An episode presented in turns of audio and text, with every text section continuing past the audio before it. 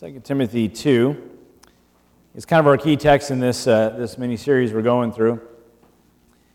And uh, we gave an introduction last week asking the question do we need an interpretive grid?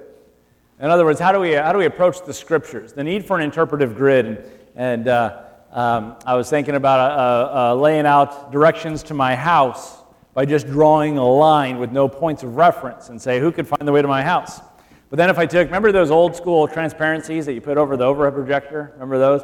And I was thinking if you took one of those that has like uh, grids on there and a legend, you can kind of put it over the, the road, the, the, the, directions, you could say, oh, that's how you get to that house because you have now a point of reference, you have a grid. And uh, many times we approach the scriptures, and I think uh, one of the errors we make is we approach the scriptures as all things being fair. And we get ourselves in trouble, we get ourselves messed up, and, and, uh, and some of the problems we run into is we might put a burden on us that was not supposed to be for us. We put a command or an expectation there that, that, that maybe wasn't for us. And, and so I wanted to step back, and uh, one of the things we looked at last week was taking the approach that when we look at Scripture, the first thing we look for is not how does this impact me or how do I apply this to my life, but rather what is God doing? What is it, how does it work out in God's plan and his, his plan to redeem his purposes? You see, we look at it very self centered. We say, what does this mean for me? in this passage, how is God either saving or sanctifying somebody?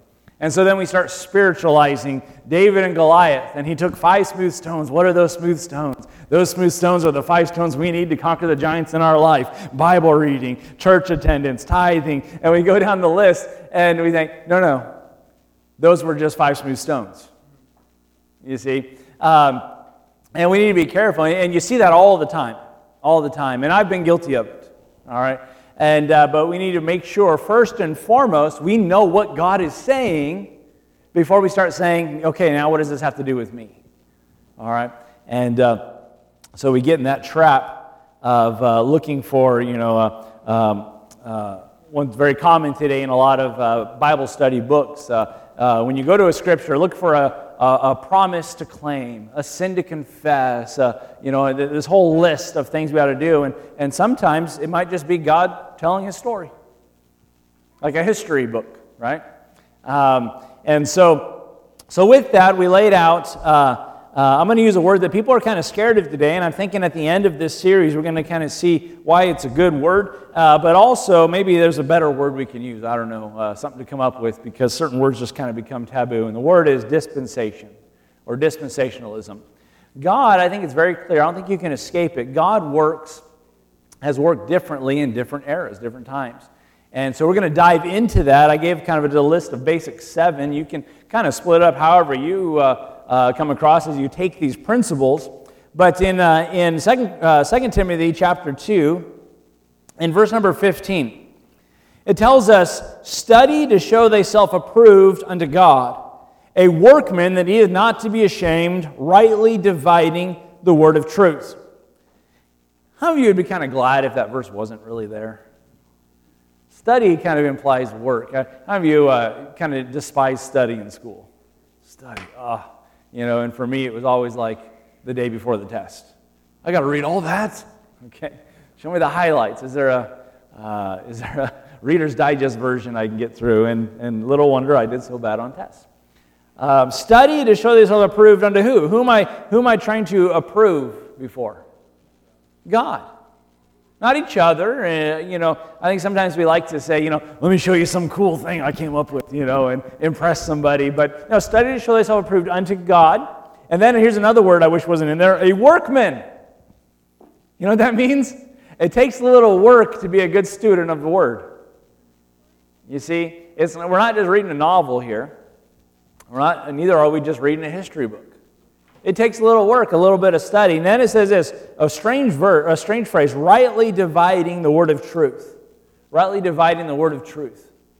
Um, the word there for that, that, we get the two words rightly dividing, it's the word, uh, um, had it in my mind. Uh,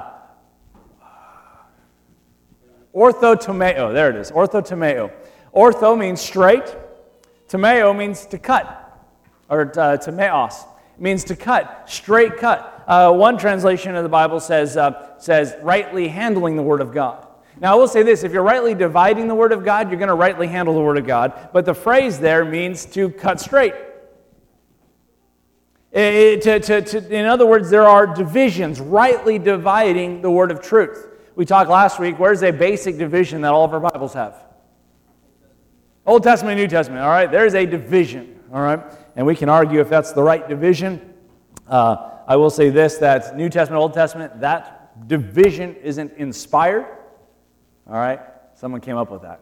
Neither are the chapters divisions inspired. But you know what we did? We divided into chapters.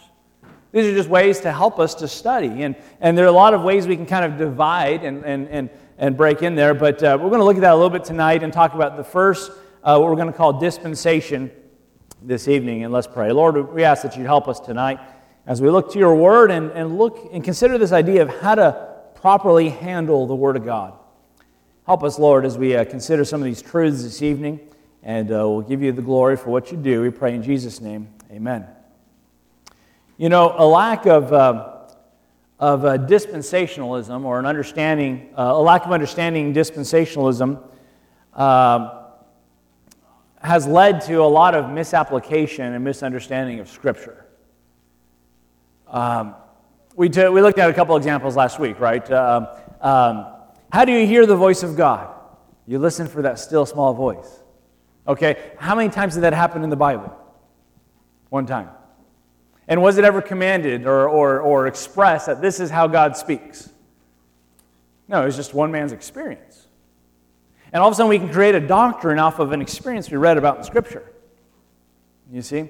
How about this? When uh, uh, was, I believe it was Elijah um, uh, asked God to kind of show his servant uh, the, the armies, the spiritual armies. And, and his eyes were open and he saw this spiritual army all around, right? Lord, let Blake see the spiritual army. Do you see anything?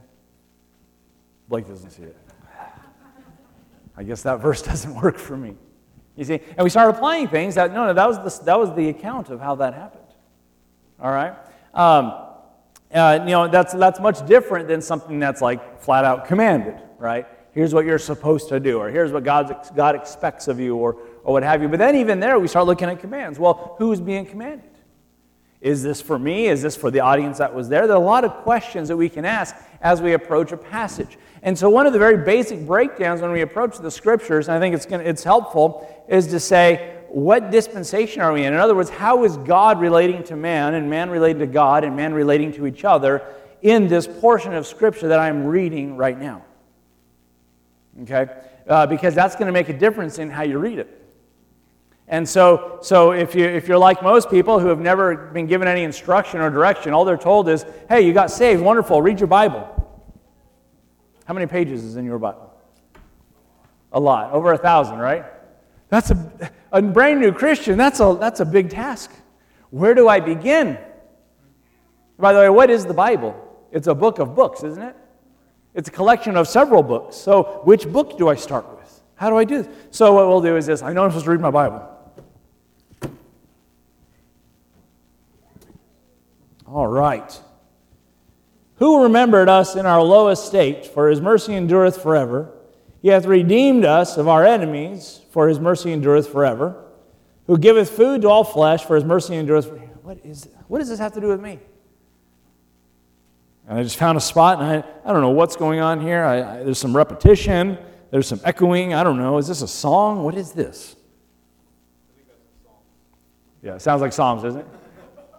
Right? So, yeah, so I look up Psalms, Psalms, Psalms. What does this mean? You know, I'm, I'm kind of, you know, joking a little bit, but, but not really. Because this is how a lot of people just approach the Bible. Or they'll start, all right, I'm going to read my Bible through in a year. I'm going to go to the very beginning and head through. And you go good for a while. I think the most read book of the Bible is Genesis uh, um, around uh, January time frame. Okay? And you might do pretty good. You get through Genesis, and then, and then you get to, to, to, Exodus, and you learn about Moses and the children coming out, and it's kind of an exciting story, right? And then you get to Leviticus. What's happening? And who did what? And blood and washing and, and, and touching and, and, and fabrics and what? What's happening right now? You see? And you might make through all five books of the books of Moses and you, you kind of end it pretty good on a high note, Deuteronomy. Okay, I got a good understanding of God's beginning of things. All right? Joshua comes to the scene and you're like, yeah, it's getting exciting again. And then you start writing some more lists of so and so begot so and so, and they lived this many years and they died. And you're like, what? I give up. I don't know what I'm doing. Then your mind starts wandering, right? I don't know what's happening. But that's how a lot of us kind of approach it. We start reading it maybe like a, like a, uh, a novel. This is God's story. And if you really are committed, you start realizing you're reading along and you're in Second Chronicles and you're like, didn't I read this story? I'm pretty sure I read this story. It sounds so familiar. And now you're like, why is it repeated? What, what's going on? And we're just, I don't know. You know, I don't know the breakdown. I don't know how this thing's put together. And uh, so we can get ourselves in trouble. Much of, uh, uh, how many of you heard me use the phrase, uh, something I kind of came up with in observe, observing folks? Uh, YouTube theologians. You guys heard me say that? YouTube theologians. And what is a YouTube theologian? It's guys that establish their own theology system by little snippets here and there. Here's a little five minute clip about this, a little clip about this, a little clip about this. All right?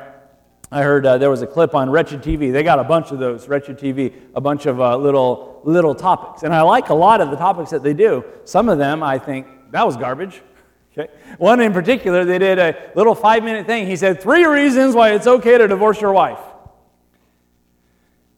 And I listened to his three reasons, and I had a problem with all three.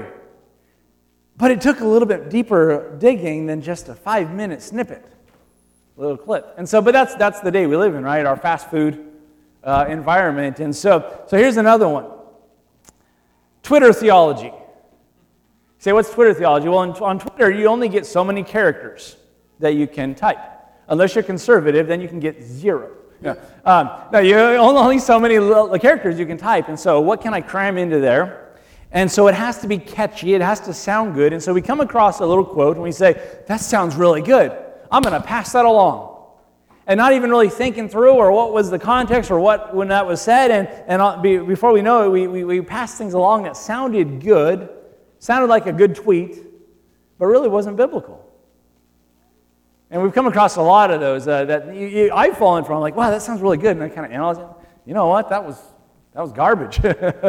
you know? And uh, so, so we need to be careful. Just a quick review. A dispensation begins when a fundamentally new revelation is given by God, which changes mankind, mankind's responsibility to God and to each other a fundamentally new revelation. I know it's kind of a big phrase, but if you can just get that, that concept, you can go to your Bible and you can start finding those divisions. What, what, inf- what new information is given that fundamentally changes the way God interacts with man and the way man interacts with each other? And there are a couple of points where that drastically changes things. Now, to clarify that, we're not talking about better understanding of something. Because sometimes you might find in scriptures what we call a progressive revelation. In other words, something starts to unfold and you get more information. That doesn't necessarily equal uh, a new dispensation. Okay? Neither is the fulfillment of prophecy constitute a beginning of a new dispensation. Um, for example, uh, uh, um, the virgin birth. All right. By the way, there's a ton of, uh, ton of uh, prophecies fulfilled when Jesus, uh, when Jesus was born. And uh, those were all uh, continuing. In fact, the Bible even tells us that Christ was born under the what? What dispensation? Law. Under the law. Okay? Um, to redeem them that are under the law. And so the first and for, the first stop, if you would, of the, of the, of the uh, um, plan of Christ was for his own. That's the first stop. The second stop was for those who are not under the law. Or those, uh, you might say this way, without the law. Who are those without the law when the Bible uses that phrase? The Gentiles. That was the second stop in God's redemptive plan, right? And so, uh, so just a couple of things as we're laying this out. Um, next, a failure to recognize the fundamental change is the most common error in biblical interpretation, leading to painful and drastic consequences of Christian thought and practice. Um, like I said, I've done this, all right? Uh, by the way, this is what, uh, I'll give you one example, the Seventh day Adventists are guilty of. They don't know where the divisions are, and so they're going through and they're reading Deuteronomy and they realize, You know, one of the Ten Commandments, we have it posted right here, one of the Ten Commandments is remember the Sabbath day and keep it holy. And they realize, we haven't been doing that. We've been meeting on Sundays. We haven't been keeping the Sabbath day and keeping it holy. We, we, we better get back to the Sabbath day. So they start having Sabbath day. And, uh, and, and, by the way, if you're going to go there, then, then don't stop there. Let's make sure we abstain from meats, and especially Friday night into Saturday. That's when there's a whole community, uh, Seventh day Adventist community near where, uh, where I grew up, uh, Loma Linda in Southern California. And, um, and in the hospitals and everything, they, they, they don't serve any red meat Friday night through Saturday night. No red meat anywhere. It's, uh, they'll, they'll serve fish. And um, the, whole, the whole community, the whole town, it's, you, you know, uh, with the exception of like Burger King or something. um, and uh, that, that's, that's what they practice. And so, uh, what I'm saying is, they start putting these things on them that wasn't necessarily for them. By the way, if you're going to follow it, I made a statement one time nobody today keeps the Sabbath. Prove me wrong. Nobody today keeps the Sabbath. Well, yeah, a lot of people worship on the Sabbath. I didn't say that. I said keeps the Sabbath. Remember the Sabbath day and keep it holy. Keeps the Sabbath. How do you keep the Sabbath? It's not just, oh, I worship on Saturday. You need a Levitical priest. You need a sacrificial lamb. There are a lot of things you need. By the way, you can't make a fire. That's problematic in Alaska. Uh, you can only travel a Sabbath day's journey. How many people drive to church? Okay. By the way, a Sabbath day's journey, I don't remember exactly what the mileage is, but it's pretty much anyone on Peridot can come to this church, basically. That's it. You see? So if you start your car, that's called an ignition because it ignites a fire. That'd be wrong. So, so what they started doing is picking and choosing what aspects of it they've done. And now what have we done? We've abandoned the whole thing because, well, who chooses the rules? Who, who makes those rules? You see? But let's step back and ask ourselves do we need an interpretive grid? Would that help us?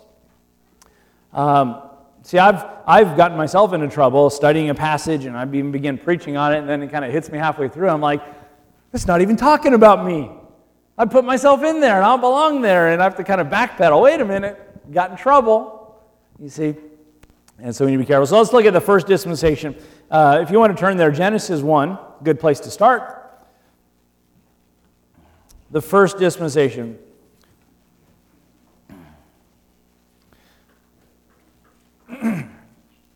what are the first three words of the Bible? In the beginning. Sounds like a good place to put the first dispensation. We now have a fundamentally new revelation. What's the, one of the first things we learn about in verse 1? In the beginning, God created the heavens and the earth. What's the first thing we learn about in, in verse 1? God. Now, what's interesting is God doesn't go out, set out to prove himself, He just is. In the beginning, God. Wow, okay. What did he do? He created. What did he create? Heaven and earth. And, uh, um, and so, what we have there in the beginning, what, what, what kind of, uh, uh, what does beginning describe? What, what, what kind of a, what does beginning describe? The start of something uh, like a timeline, right? Time. In the beginning, God created the heavens. The heaven, what, what, what's the heaven?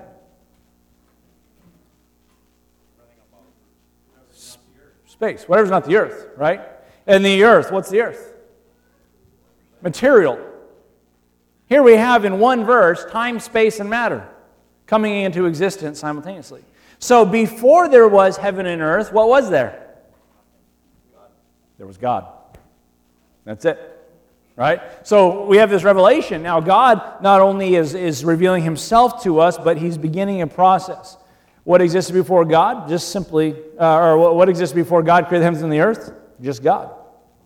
So, with this, in verse 1, we, we have time, space, and matter. Um, and it says this the, world, uh, the earth was out, without form and void, and darkness was upon the face of the earth. The Spirit of God moved upon the face of the waters. This begins to give us, and starts to unfold from verse 1, a biblical worldview. And the biblical worldview requires God as the ultimate reality. God's the center, God's the focus, since God predates time, space, and matter. what, uh, what is the ultimate reality for the materialist? You guys know, know what a materialist is?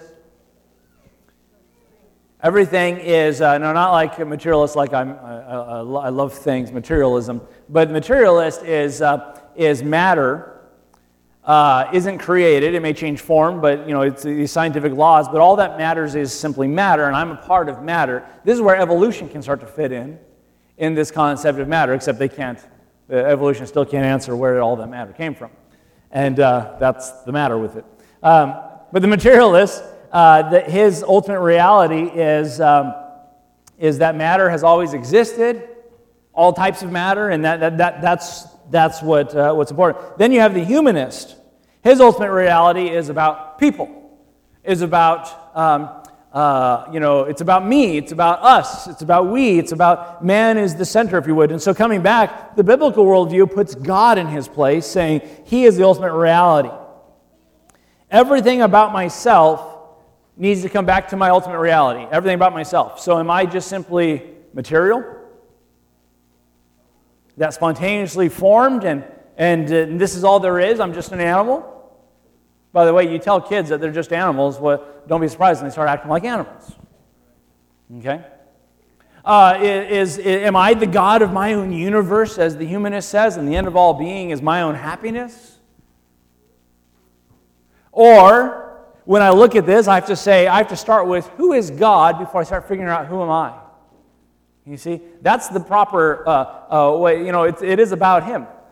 We're so. Uh, one of the terms I came I, I shared last week, right? You have exegesis, where we pull from the Scripture, we exegete the Scriptures. We have eisegesis, where we read into the Scriptures. We have a preconceived idea, and we go to try to prove it in the Scriptures.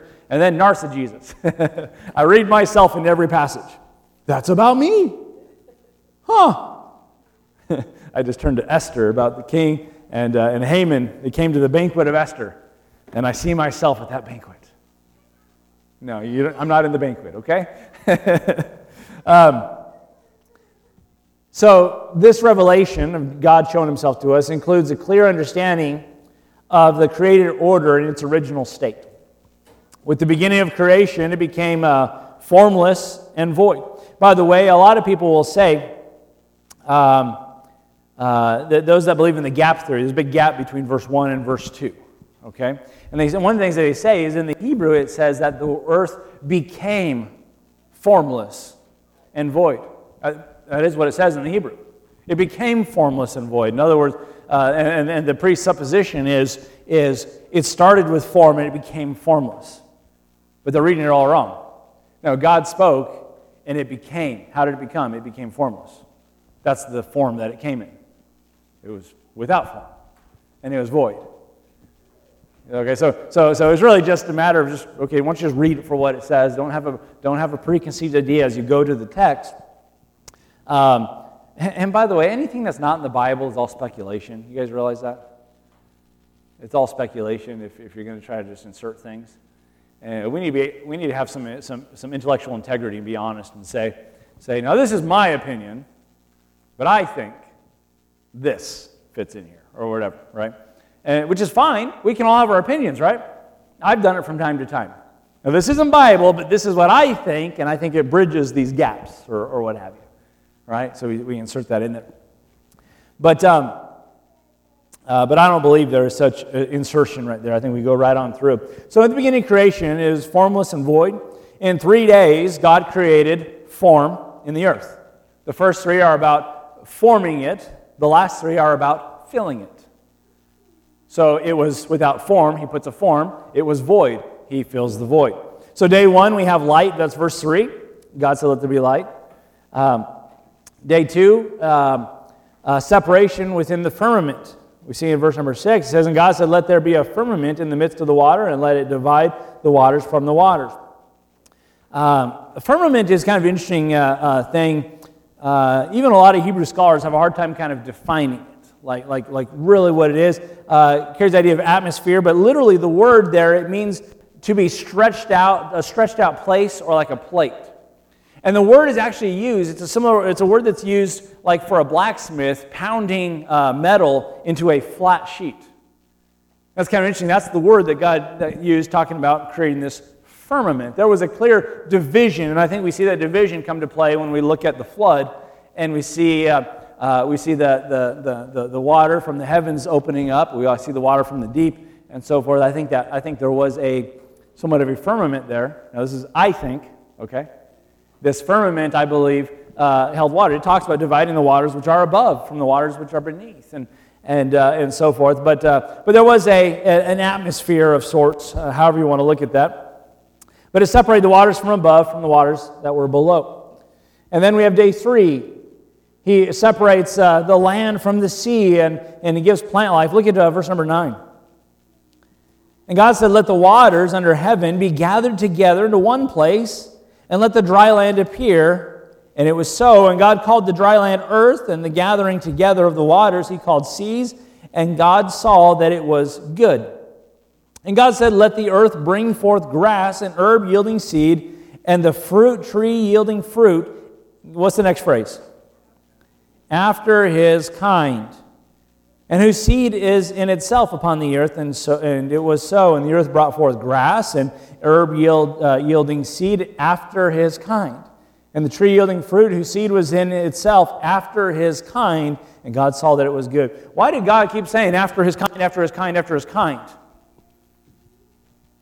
I wonder if God knew one day there were going to be scientists, so called, that said, you know, I think fruit can produce after another kind.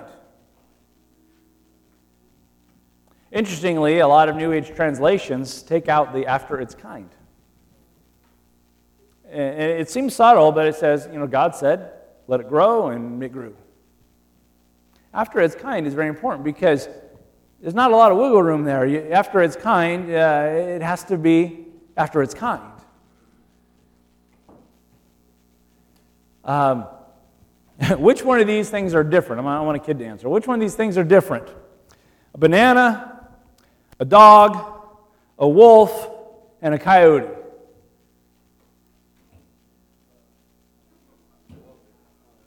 Yeah, but, but, but, but, but if we're to categorize, if we put them all together and say one of these is really not like the others, what would you, would you throw out? The banana, okay? Uh, according to Charles Darwin, we they all have the common ancestor. No, after its kind. All right? Uh, the fruit, and he's going to do the same thing with animals, and, uh, and, and, on and on. And so, the next three days, uh, God, uh, God fills the form. He forms it, then he fills it. Uh, day four, verse number 14, and God said, Let there be lights in the firmament of the heaven to divide the day from the night, and let them be for signs and for seasons and for days and years. What do you think that means? For signs and for seasons and for days and for years?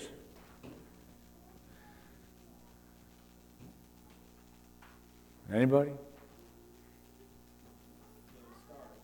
The stars, yeah. The, the sun and the moon. You know, um, I don't have to go very far to figure out what day it is. I go right here. Oh, January 31st. I don't have to leave my, my bedroom, right? I could just look it up here. I could also look and say, here's the weather. Oh. Right? What, did, what, what, have, what have they done for centuries from the dawn of time? They looked at the sun. Not at the sun, that's not good to do, they, but they saw the sun. They looked at the stars. They looked at, and what did they do? It wasn't very long at all before they started discerning seasons. They put together a calendar of sorts and, uh, and they discern the seasons and the times and everything. That, that, that's what these are. And you know what that tells us? There's order to it and there's consistency to it for seasons. Uh, sun, moon, and stars, uh, uh it says, as were signs for seasons, for days, and for years. Uh, he filled the form that he had made. There, he starts filling it. Uh, day five, you see in verse number 20, fish and fowl. He fills it with uh, the below and the above, the, the, in the waters and in the air. And then day six, animal life and man. He forms, uh, uh, he filled the form of dry land with vegetation uh, uh, um, uh, from what he had made on the third day. He, he now fills it with animals, with mankind. Um, so then God, of course, created man, and, and what did he do with man? He put him in the garden you might call it the garden, you might call it paradise, you might call it uh, whatever, the Garden of Eden. And he puts him in there, and God gives Adam a job, right? I want you to name the animals, I want you to keep the garden. And he's going around and he's seeing all these animals, and, and, uh, and at some point there's a, re- a realization that, uh, that there's not, none of these are like man. They're not like Adam. And so, so God says it's not good for man to be alone. I'm going to make uh, a help meet for him and uh, someone who's fitting, who's perfect for him. And so he puts Adam to sleep. And he takes out a rib. And from that rib, he makes woman. And we have no record of God ever waking man up from that point on. But man's been sleeping ever since. Um, no, but, but, uh, but what we have here is now this, this environment here. And this is the existence that they had. This is the environment now that Adam and Eve had. So, when we look at dispensations, we're going to call this the dispensation of innocence. You can call it the dispensation of paradise, of the garden, whatever you want to call it, but we're going to call it innocence. Uh, one reason we're going to call it innocence is this there's no sin yet. Some of the things that took place when they're in the garden is God would walk with, with, with man in the cool of the day. Twice a day, in the morning and in the evening, God would walk with Adam. I imagine at that time God taught Adam, spent time with him. Now, this is me inserting, right? Uh, but, but you think, what did they talk about? What did they do? Maybe he showed him how the stars for signs works. Maybe he showed him how to lay all that out. Maybe he told him some things that he was going to have to learn. By the way, how many things in life do we have to, do we learn uh, from previous generations?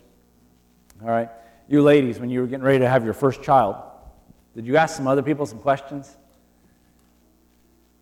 Yes, no? Read book? I don't know. No, I just thought I'd wing it. You wanted to get some, some help to uh, know what to expect, right? and have you ever thought about the first birth? Ever thought about Eve? Was this all just going to be brand new for her? Did maybe God give Adam a heads up saying this was going to be like? You can tell her? I don't know. This is just, I don't know. I don't know what he did. But it's kind of, uh, kind of interesting. But, but I wonder, what, what kind of things did God teach Adam when they, when they talked together? But when we look at the dispensations, we need to ask ourselves this. There, there, there are two principles when we look at dispensationalism. We have to ask ourselves what things, what, what fundamental truths carry over and are true in every dispensation, and what are cut off for that dispensation. There, because what makes a new dispensation is fundamentally new uh, information and the way that God interacts with mankind and how mankind is to interact with each other. There's some fundamentally new information. And so, what carries over? What, what fundamentally or by revelation is true for all time? So, the first thing I want to look at is if the sun, moon, and stars contain signs for information, uh, I, I, believe they still do. That, that, that, was something that was consistent. In fact, God actually reiterated it uh, after the flood, and he said, uh, All these things are going to be for seasons. The seasons are going to continue. And uh, what's kind of interesting, turn over to uh, Psalm 19.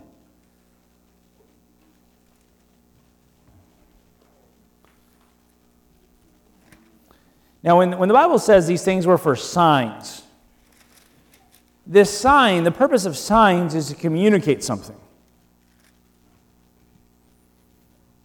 Psalm 19, look at verse number 1. The heavens declare the glory of God, and the firmament showeth his handiwork. Get this now day unto day uttereth speech. It's an interesting phrase. And night unto night showeth knowledge. And the word there, showeth, again, it's the idea of expressing something. There is no speech nor language where their voice is not heard. Whose voice? The heavens, the stars. There's no place where those stars didn't touch and where they did not hear the voice or get the message, so to speak. Their line has gone out through all the earth. Now, you might think of the line, oh, yeah, sure, the, the ray of light that's coming through. Well, the line here is more like, uh, like if you're in a play and you say, hey, tell me my line. What's my line? What am I supposed to speak? What's the, the next phrase? So we see this in verse 1 declares. They're declaring something. Verse 2, they're uttering speech. They're showing knowledge. Verse 3, there's speech. There's language. Verse 4, their lines go out throughout all the earth. There are words to the end of the world in them that have set a, a tabernacle for the sun, which is the bridegroom coming out of the chamber and rejoiceth as a strong man to run a race. His going forth is from the end of the heaven and, the, and his uh, uh, circuit to the end, uh, to the ends of it. The circuit, you know, the heavens wrote, uh, they're on a circuit. right? They come around. We just had that, the Star of Bethlehem, right? That's what they called it. The Beth, how, how many times does that come around? You guys remember? I don't remember what it was. It was some, huh? I want to say it was 800 years. That's what I was, I was thinking. Is like 800 years. It's kind of a very rare thing, right? And uh, but you know what? Even that, as rare as that is, is on a circuit. Right? Uh, why do we get eclipses from time to time? There's a circuit, and at some point it just passes just right. All right? How do we know what year it is? There's a circuit we're on, okay? And sometimes it seems to go faster than other times, but it's on a circuit. Um, and so what's going on to the ends of it, and uh, there is nothing hid from the heat thereof. And so, uh, so these are signs. In, uh, in Luke 21 25, Jesus is talking about the end, and, uh, and he talks about the signs that the sky, the heavens, are sharing to, to prepare, or if you would, as we get to the end. So, so we know, according to Jesus, referencing all the way back to Genesis, the signs are still going on as Jesus talks about the end times. There are still going to be signs. Kind of interesting. In fact, in Romans uh, 1, verse number 20, it talks about how nature itself shows God's eternal power and Godhead so that they were without excuse. You know what's interesting? In the stars, in the sky, is written the gospel story. We'll go into it sometime, but uh, um, biblical astronomy is quite, uh, quite interesting.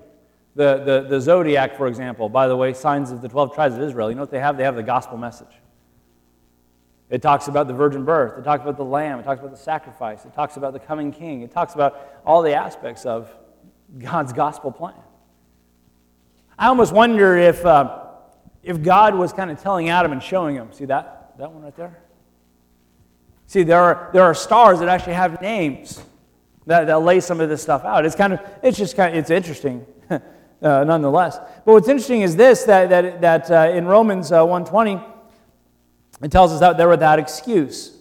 In Romans 10, you guys familiar with Romans 10? What is, what's Romans 10, 13, somebody? Yeah, whosoever shall call upon the name of the Lord shall be saved. Then it goes on. How shall they call upon him in whom they have not believed? how shall they believe in him in whom they have not heard? How shall they hear without a preacher? And how shall they preach except they be sent? And then it goes on, uh, verse number 16. But they have not all obeyed the gospel. For Isaiah saith, Lord, who hath believed our report? So then faith cometh by hearing, and hearing by the word of God. But I say, have they not heard? Yes, verily, get this now. Their sound went into the earth and their words into the ends of the world. What was Paul quoting there? We just read it, Psalm 19. In the context of them believing and hearing the gospel message, he said, But they have all heard. Well, what about the heathen in Africa who never heard? It went out to the whole earth. They've all seen the stars, they've all seen the layout. Isn't that kind of interesting? as, as, as, as, as uh, you know, and this goes into they're without excuse. Um, all I'm saying is these things were for signs. Uh, here's another, another fundamental revelation man's dominion over the created order and the works uh, and the work that goes with dominion. So he was given dominion over the man, uh, over the earth, over the animals, over the plants. And what was his job uh, in the garden? beyond naming the animals? Was that? Be the keeper. So even back then, he's, uh, he had a job. This is something fundamental given to us, isn't it? That doesn't change. Now, later on, that job, part of the curse, became by the sweat of his brow. And there were now thorns and there are thistles, and we say, Thanks a lot, Adam. See, Adam probably worked, you know, 20 hours a week. probably had it made. Now, now we got to keep up with the Joneses because of Adam. No, um, but, uh, but he had dominion over that, and, and work goes into that. Now, uh, the material, you know, when we look at this, we say man has dominion. The materialist disagrees. We don't have dominion over something, we're all just material, right? Uh, that, that animal has much of, uh, much of uh, uh, uh, quality or much of value as any man does, but, but, but we, we start with God, right? And we see one of the other things is that God is, a man is made in God's image.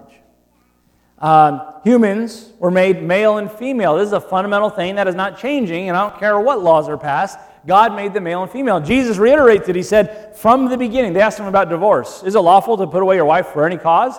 And, uh, and, and, and he says, It was not so. From the beginning, God made them male and female. And for this cause shall man leave his father and mother and shall cleave to his wife, and they two shall be one flesh. What was Jesus saying? He's saying all the way back there, 4,000 years before he had said that, God got it right. There are two genders, and there was no transferring over, and there was no spectrum in between. It was male and female, and those male and female are to be joined together.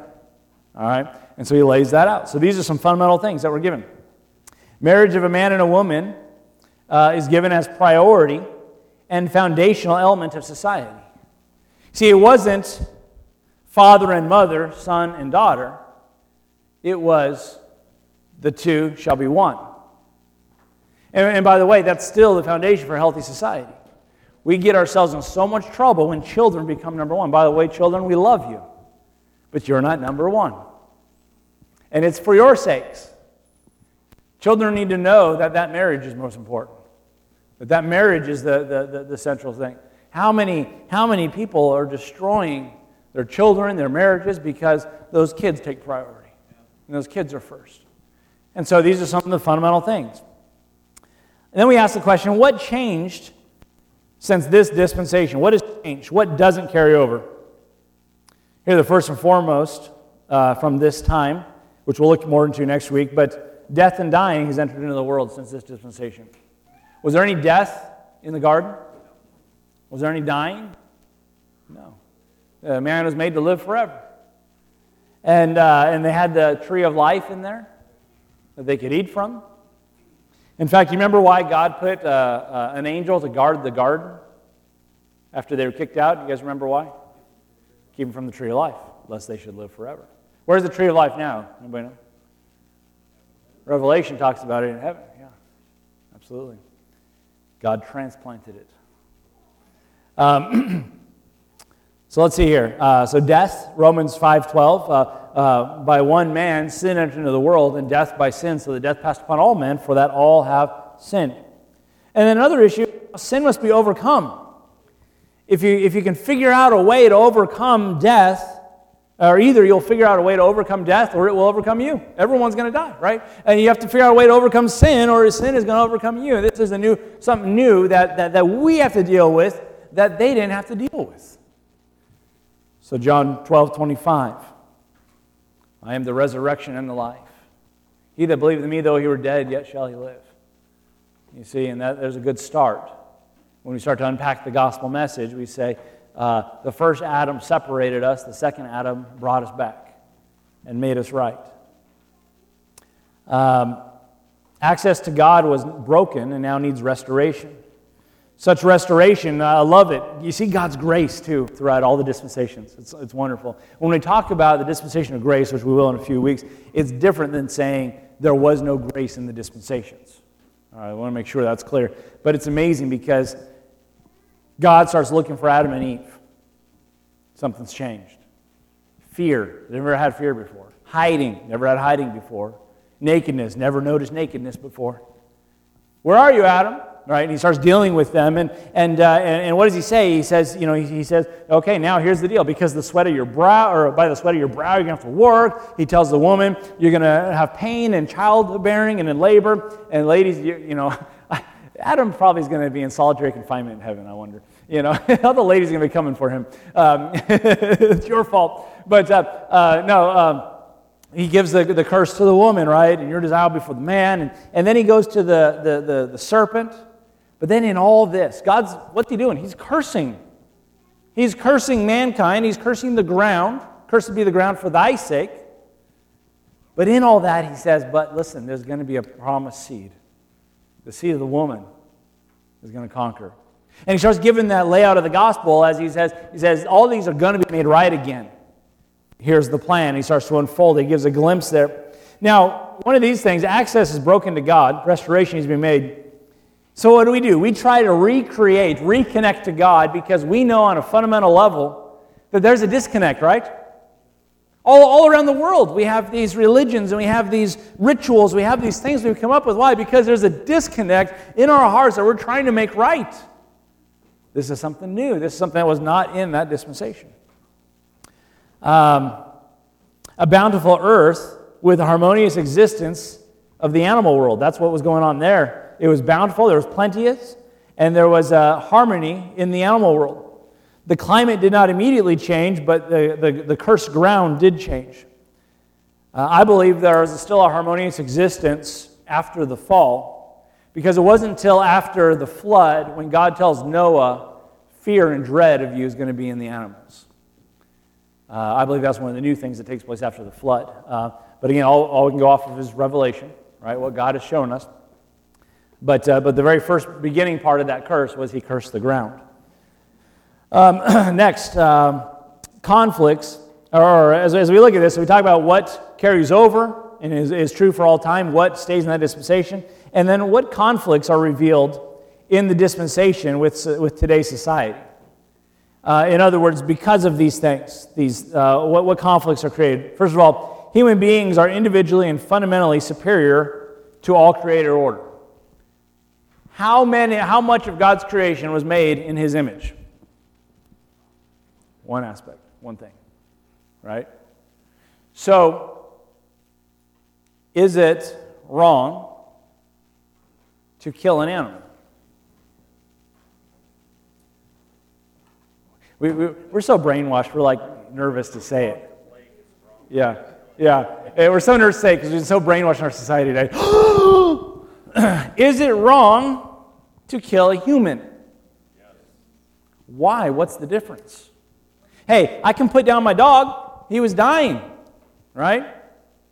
What's the difference if, if Blake's like, I broke my leg and I can't take the pain anymore, put me out of my misery? Right? All right, this is what I do with my horse, right? Bears the image of God. Folks, it doesn't take rocket science, it's not rocket surgery to see there's something different between the animal kingdom and mankind. You see? Uh, any, any fourth grader can tell you that. And we got all these brilliant guys, with all these letters next to their name. We're all just animals. Um, I'm sorry, we're not. Now, with that, with having dominion, there is a stewardship aspect. The Bible talks about regarding the life of your beast and so forth. We shouldn't just go around just wastefully just killing animals. We can, we can discuss that, but is it morally, is different morally just wasting the life of an animal or in wasting the life of a human? Right?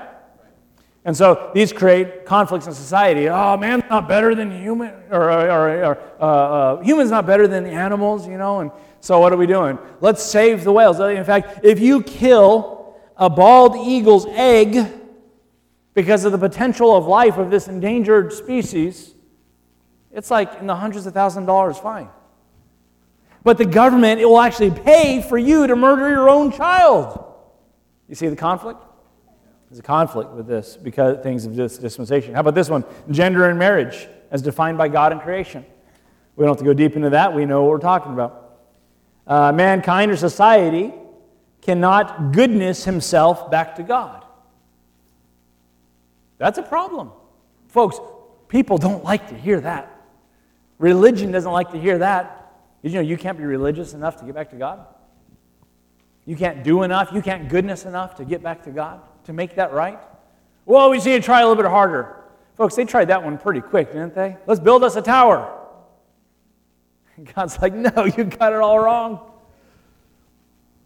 Um, there's some conflicts. Conflicts, if you remove this dispensation, in other words, we take it out of Scripture, take this dispensation out of Scripture, we have to make up everything about God and man. You know what Genesis, uh, uh, or um, really Genesis 1 and 2 gives us? The foundation for theology and anthropology. So, what do we have in there? We have God and His creation, the initial revelation of Himself. We have the creation of man and we have the fall of man. That's the foundation of anthropology, the study of man, the doctrine of man. I can tell you the day and age we live in is pretty crazy. How many, uh, how many times I've, I've witnessed to folks growing up in America, and I had to go all the way back to Adam and Eve because they didn't even know who they were and lay the foundation of the fall of man and the wickedness that is in us. You see, Um, decide if I want to mention these. This is not really specifically to the dispensation, but I just did, did want to just bring it up real quick. Couple of uh, issues out there. Uh, when we talk about Genesis 1, uh, there are some theories. One theory of Genesis is a pre beginning theory. Uh, when, we, when we answer the question, when, when, did evil come in? Where did evil come from? When did, when did Satan come into the picture?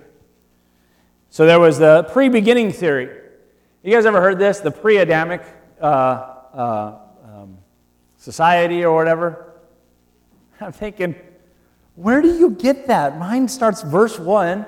and, it starts it out. Where do you find, you know, remember what we talked about, you know, when we just insert things in it, well, there was a whole society and it was wicked. God got rid of it and started over. And that's why when he created man, he told them to repopulate the earth. The problem is, when repopulate was translated, you know what it meant in, in, uh, in 1611? to fill or to fill again.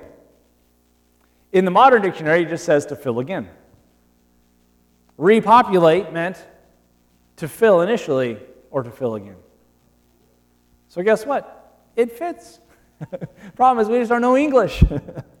um, there was a pre Adamic uh, uh, theory, uh, and, uh, and for those who hold the theory, uh, um, heavens in Genesis 1 1 refers to just the skies um, with all that. By the way, with this, would it make sense if there was a pre society, if you would, that fell and then God creates everything and as He says, it's all good? You know, it's good, it's good, it's good, it's very good.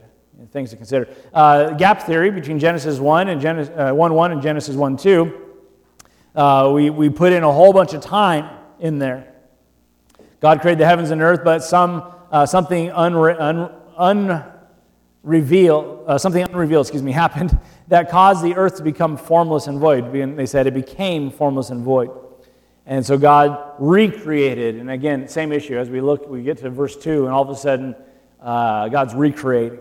All right. Again, um, there's nothing in the text that suggests this. We have to go with God's revelation, what He's given to us, and, and to insert is simply speculation. And then the garden theory, between Genesis 2 and 3, where evil came in, the earth was created, formless and void. Then it was formed and it was filled. And sometime in the Garden of Eden, Lucifer saw the beauty of the earth and he wanted it, and, and he wanted God's place in it for himself. That's where we have Isaiah uh, 12, I believe it's 12 or 14. Uh, how art thou fallen from heaven, O Lucifer? And he, and he carries this whole, uh, it kind of plays out the story. He wanted to be like God, he wanted to ascend his throne and, and, and so forth. And so, somewhere in there, after God said it was all very good, and Eve and her encounter with the serpent in chapter 3, the devil fell. All right? It wouldn't make sense for God's analysis to say, uh, to say the devil's kind of wandering around and says it's all good. All right? Except that snake. You know, he doesn't speculate that. Or he doesn't, or he doesn't insert that, I should say. And so I believe the garden theory is the most uh, plausible. Um, by the way, when did, when did the fall take place? How old was Adam and Eve? Interesting. By the way, what did Adam look like when he was one day old? He was a grown man. It's interesting. Uh, it's interesting. Uh, you know, people say, "Well, you know, the Earth couldn't possibly be six thousand years old.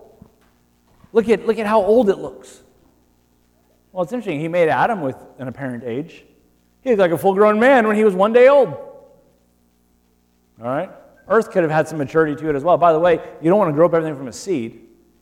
I don't, know if, don't know if you know how weather and all that kind of stuff, if you just have seeds growing, and nothing to stop wind and whatnot, nothing's going to happen.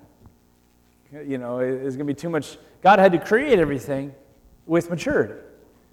Um, anyways, just some thoughts there. But. Uh, but uh, they had their first child, Adam and Eve had their first child uh, when he was 130, or he was 130 when he had Seth. Uh, the Bible gives us that number. And so, really, I mean, they could have been in the garden for like 100 years. I think it was, probably happened rather quickly because what was, the, what was the first command God gave to the two of them? Be fruitful and multiply.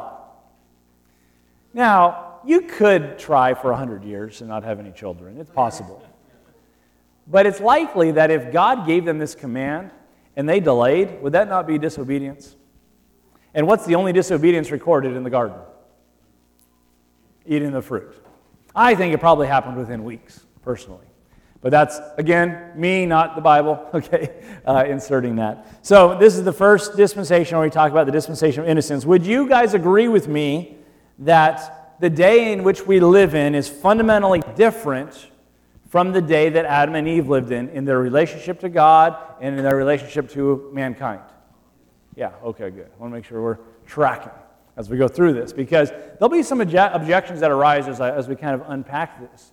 But we want to ask the right questions. We want to say, well, is there validity to this? Is there weight to, to what we're saying as we unpack this? But I think it's going to be a great help to us as we approach the scriptures and we say to ourselves, for example, the covenants of Israel, do they relate to us? They're covenants for Israel. You see? But, uh, but why is it important to us then? Because we're not studying us, we're studying God. Okay? And uh, that's, that's, that's why these things are important as we approach the Bible. All Scripture is profitable. Okay, so we want to we wanna make sure we're handling it properly. Um, any, any questions on the first dispensation as we talk about the garden? We good? We friends? All right. I sure, I sure appreciate you folks. And by the way, what an amazing uh, turnout tonight. We're going to have to like get some more tables going. We're prepared for next week. We're, uh, probably should just build a new building. Would you guys want to just do that? Would you rather go that route? Uh, looking forward to that for sure. And uh, going to be a busy summer trying to get some of those things done, but I'm looking forward to it. Let's, uh, let's be a dismissive word of prayer.